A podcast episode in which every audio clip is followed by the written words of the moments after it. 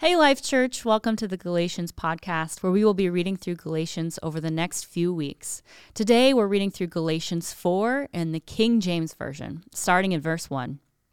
Now, I say that the heir, as long as he is a child, differeth nothing from a servant, though he be Lord of all, but is under tutors and governors until the time appointed of the Father. Even so, we, when we were children, were in bondage under the elements of the world. But when the fullness of the time was come, God sent forth his Son, made of a woman, made under the law, to redeem them that were under the law, that we might receive the adoption of sons. And because ye are sons, God hath sent forth the Spirit of his Son into your hearts, crying, Abba, Father.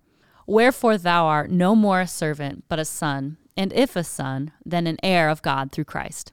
Howbeit then, when ye knew not God, Ye did service unto them which by nature are no gods.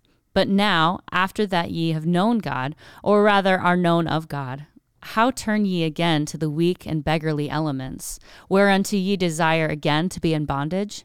Ye observe days and months and times and years. I am afraid of you, lest I have bestowed upon you labor in vain. Brethren, I beseech you, be as I am, for I am as ye are. Ye have not injured me at all. Ye know how through infirmity of the flesh I preached the gospel unto you at the first.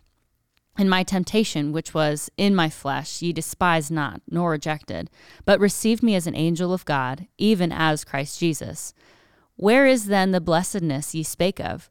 For I bear you record that, if it had been possible, ye would have plucked out your own eyes and have given them to me.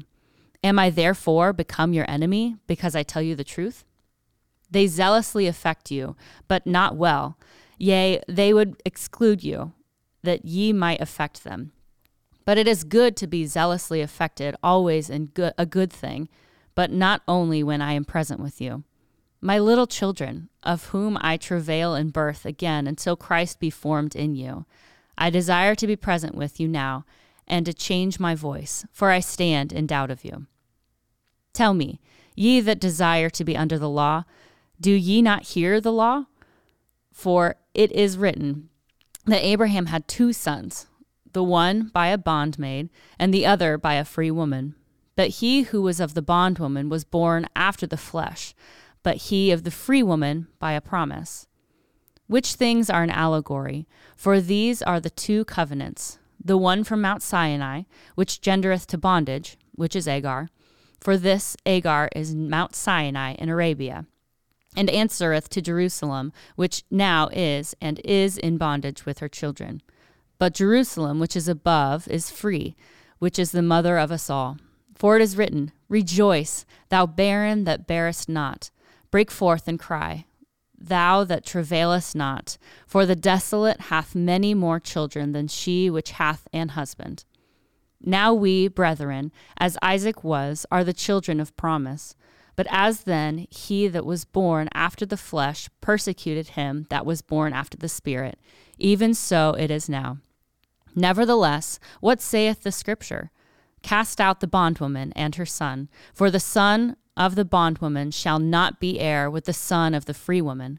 So then, brethren, we are not children of the bondwoman, but of the free.